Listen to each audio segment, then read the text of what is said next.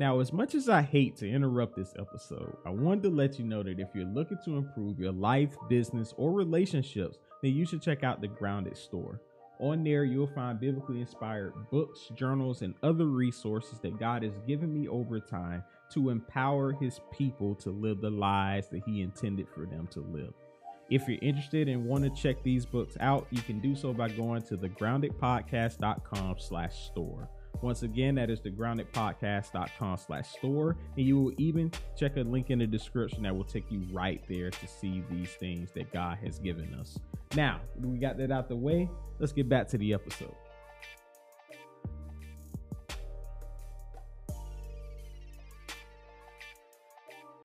Ladies and gentlemen, welcome to another episode of Grounded. My name is Brian Boyd. Today's topic is the availability of leadership. Before we dive into this episode, I would love to thank everyone for tuning in. If you've been watching for a while or if you're brand new, and I pray that this episode will inspire you to once again continue listening to the Grounded Podcast, as well as check out some of the previous episodes that we have done. But with that being said, everyone, all the sentiments away, let's talk about the availability of leadership. And, you know, the first thing that comes to mind with this topic is that I probably should have picked a shorter name, because availability fixed the discussion. But at the same time, it's just a long word, to be honest with you. But, you know, all jokes and things aside, this is one of those topics, I guess, as with the rest of the series, was pretty unpredictable. And while I thought I was finished with the source of leadership, the episode that I did last week, you know, this is one of the ones that the Lord placed on my heart to discuss. So everyone, I'm here to forewarn you that this could be the last episode of the series, but at the same time, the Lord keeps giving me things to talk to you all about regarding leadership. I'm going to bring them up. So in the meantime, just sit back, relax, enjoy the show, and then be ready for the episodes coming soon. But in regards to this particular topic tonight, I think that outside of acknowledging God as the source of leadership, it's also good to be available when he needs you to be. And this is something that most people, I believe, overlook when it comes to leadership, because this isn't just a title or position. This isn't just something that you do on a 9-to-5, or if you own a business, something that you do in that regard, or even within a church or another religious institution. You know, leadership is something and someone that you become. It's the things that you live by. It's the values that you set and the principles that you believe in. And that goes into every aspect of your life. And it doesn't just impact you on the professional aspect, but it impacts your personal life. It impacts all areas of your health, whether that's physical, mental, emotional, and spiritual. And it simply impacts the people that are immediately around your circle, or the people that God has placed in your life. And this is something that you have to constantly dedicate time towards doing. You have to always be in the mindset of improving yourself, no matter what it is that you're doing in life. And then outside of that, you have to always be willing to go the extra mile in everything that you do. And you have to always be willing to do the things that God has placed on your heart to do. And the best way to talk about this scripturally is going to be the book of Isaiah, chapter 6, verse 8. And it simply reads in this is that, "Then I heard the voice of the Lord saying, whom shall I send, and who will go for us? And I said, here I am, send me." And for those who have not heard or read the book of Isaiah, this is taking place during a time in Jerusalem's history where everyone in that country has turned away from God completely. All right. They have completely left him. They stopped following his commandments, and they start doing their own forms of worship and abusing the poor and following other gods and making pacts and things with other nations to protect them. And at this point, God is weary. God is heartbroken, and God is frustrated with his people. And now in this particular part of the Bible, which is unique in this terms of everything else that we've seen up until this point, we see God himself as the judge, because God is issuing judgment upon the people who have forgotten him and have left him altogether. And the first person that he uses in these series of books to follow is Isaiah. And Isaiah is somebody that God had called through him and he saw him through a vision. And this is where the story picks up in chapter 6, because when Isaiah sees God at the forefront, he first repents for the things that he's done. He repents for the people that are around him. He's atoned by God because the Sephirim, which is the angel, had took the coal from the furnace and had placed it on his lips and redeemed him.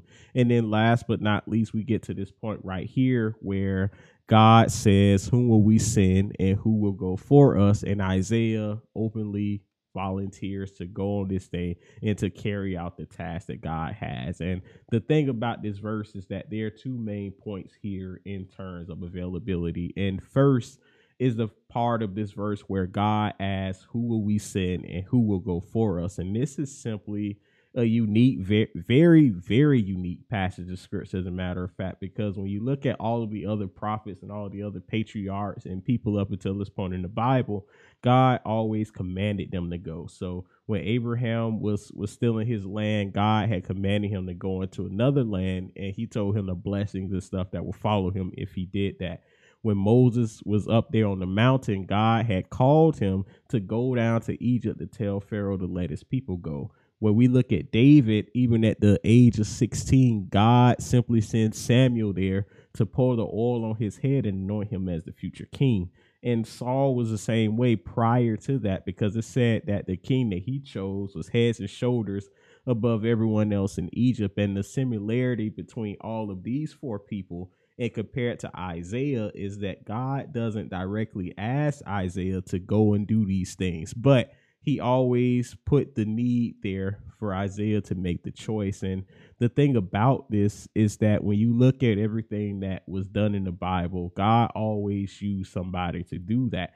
And the very thing that no man on this earth could do, he sent Jesus here. He sent his only son here to do that, and that was to die for our sins and to take place and to pay the price that we were so rightfully supposed to pay. And with Jesus coming here and living the life that he had and touching the people that he touched and then ultimately dying for our sins, he got up with the power and the authority that Adam and Eve had lost for humanity back in the garden when they took the fruit from the tree. And while that is a very, very deep topic, the concept here that I want to bring home is the fact that when God needs something done on this earth, or when God wants something to happen here, he always looks for somebody to do those things. And that brings up even another common question that we have in the world, is that if God is so gracious, if God is all powerful and God is all knowing and he cares about his people, then why do we struggle with the things that we have in earth? Why do we have trafficking? Why do we have drugs? Why do we have world hunger?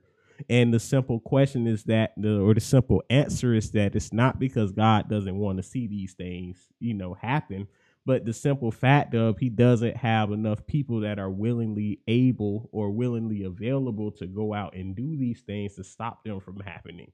And that's the thing that I want to drive home here. So I guess, although I went on just a little tangent, to summarize this point is that when you come in regards to availability, God always looks for somebody to do the role. And the thing about that is it just depends on the time and place, because in this particular time, in Isaiah's instance, he had to go and be a voice for God's people at this time. He was going there to warn everyone about the things that would come on them if they didn't change their ways, if they didn't turn back and serve God. This wasn't just something God was just going to do to them, but he was going to give them an opportunity, even after hundreds of years, to turn from their ways so that he wouldn't have to bring the destruction among them. And regardless of whatever role in the Bible you may have, or even with us today, we may not have a role that's significant, but the things that God wants us to do is still prevalent and it's still critical to the things that he wants done on this earth. And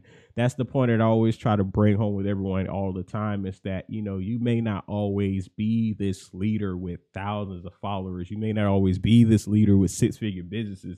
You may not be this leader that's always the public face of everything that goes on, but you may be somebody that helps in whatever way that you have. You may not be Moses, you may not be the Apostle Paul, you may not be David or any other of those major people in the Bible, but you may be the boy that had the 3 barley loaves and the 2 fish. You may be the person that went out there, the woman that was at the well when Jesus had went there, the Samaritan woman, you may be the one that had Mary, the one that had poured the ointment on Jesus' head. You may be the person that plays a role like that, but even although it may seem insignificant to some people, it's still prevalent to the impact that they made. And in some of those people, and in the boy's case, we don't even know his name, but we know that Jesus was able to perform a miracle because he made himself available, and he made the food that he had available to them in the time of need. And that's something that, you know, is so significant, because it doesn't matter how big or how small you think you may be doing. You have to understand that you have a role, and your role, while it may seem small, it's not more or less significant than anybody else's role in this world. And in order for everything to work the way it's supposed to work, in order for God to use you the way he wants to use you, you have to be available to do those things when they happen.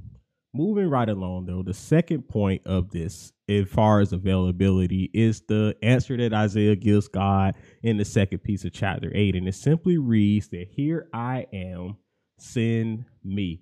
And in this case, Isaiah understood the significance of the stuff that was going to happen. He had an idea that he was going to be a voice that was going to go and proclaim these things. But what Isaiah may or may not have known is the things that was going to befall him because of this. Because when he was in this time going out and preaching these words of judgment, and God was going to bring this stuff on, many of the people did not listen to him. And because of that, he was despised, he was rejected, he was in prison, he was beaten, and many other things occurred to him because of the words that God gave him to say to his people. And that just comes once again to this availability piece. Regardless of the struggles that may come, regardless of the hardships that we may endure, whether that's good or bad, we have to simply be available to take the thing. And that's even in terms of leadership.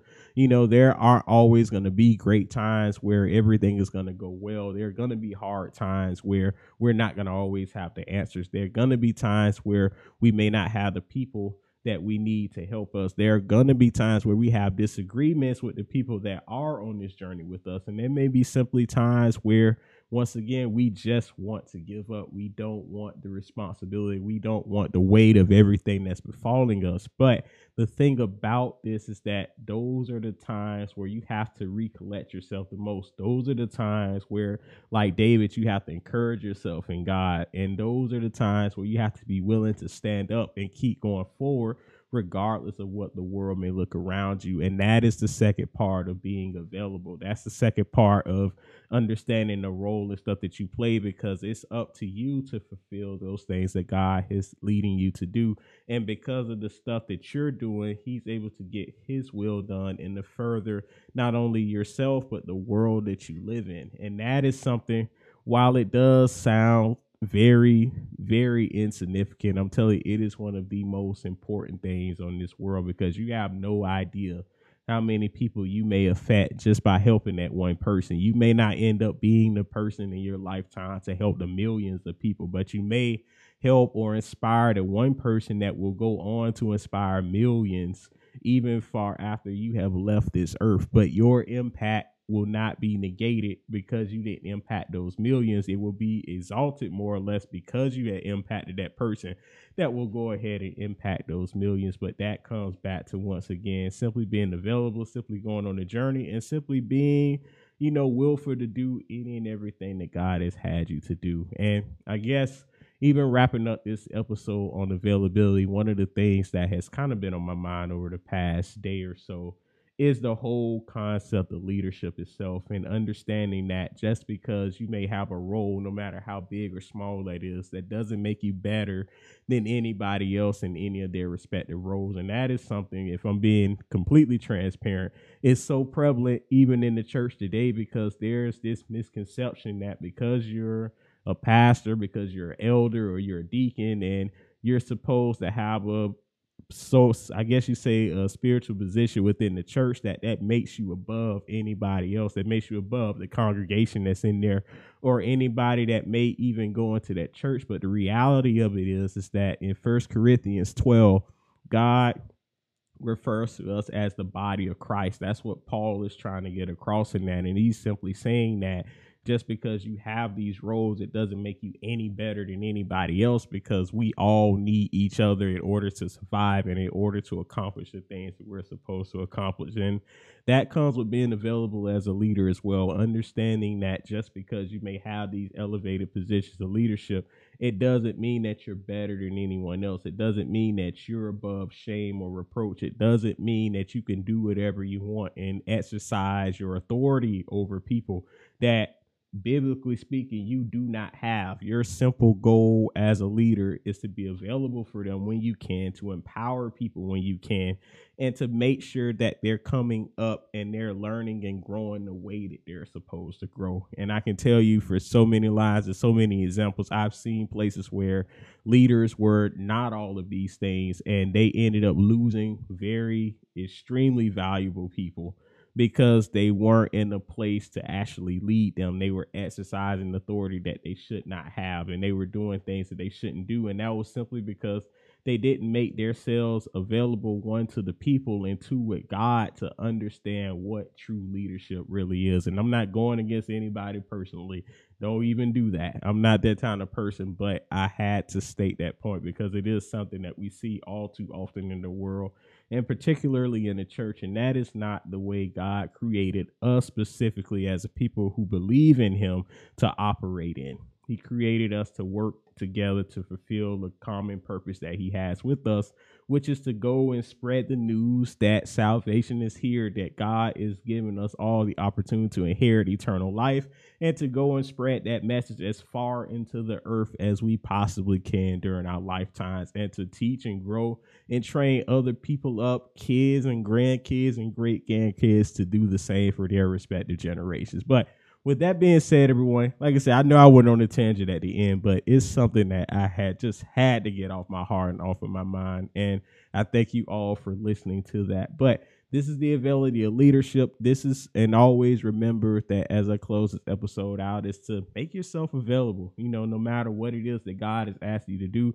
whether that's big or small, large or tall, you know, good or bad, whatever it is, understand it. If he's asking you to do it, there's a role and there's a blessing that comes with doing that thing. And I'm telling you, there's truly no greater joy than doing the will that he has for you. And that's why it says in the episode I covered last week, you know, now unto him who is able to keep us from falling and to present us faultless before his glory with exceeding joy, because it's joyful to truly do God's work and to see the lives and stuff that you collaborate with and the lives and stuff that you impact on this journey. And that's something that shouldn't be understated. It's something that shouldn't be toned down in any way. But that being said, I've held you all for too long. I thank you all for tuning in. If you love this episode, please be sure to like and follow The Grounded Podcast, every platform you're looking on, and to be sure to tune in to each episode each and every week, Wednesday night at 7 p.m. Like I said, I love each and every one of you. Y'all take care, be blessed, enjoy your week, and I will see you all next Wednesday, all right? My name is Brian Boyd. Y'all take care. Hey everyone, Brian here once again. Thank you so much for tuning in to Grounded. If these messages have been a blessing to you, please consider donating at thegroundedpodcast.com/donate. Furthermore, if you're looking for books and journals and other resources that will help improve your life, business, and relationships, please be sure to check those out at thegroundedpodcast.com/store. As always, it's been a blessing. I truly love each and every one of you, and I truly hope to see you all once again very soon. All right?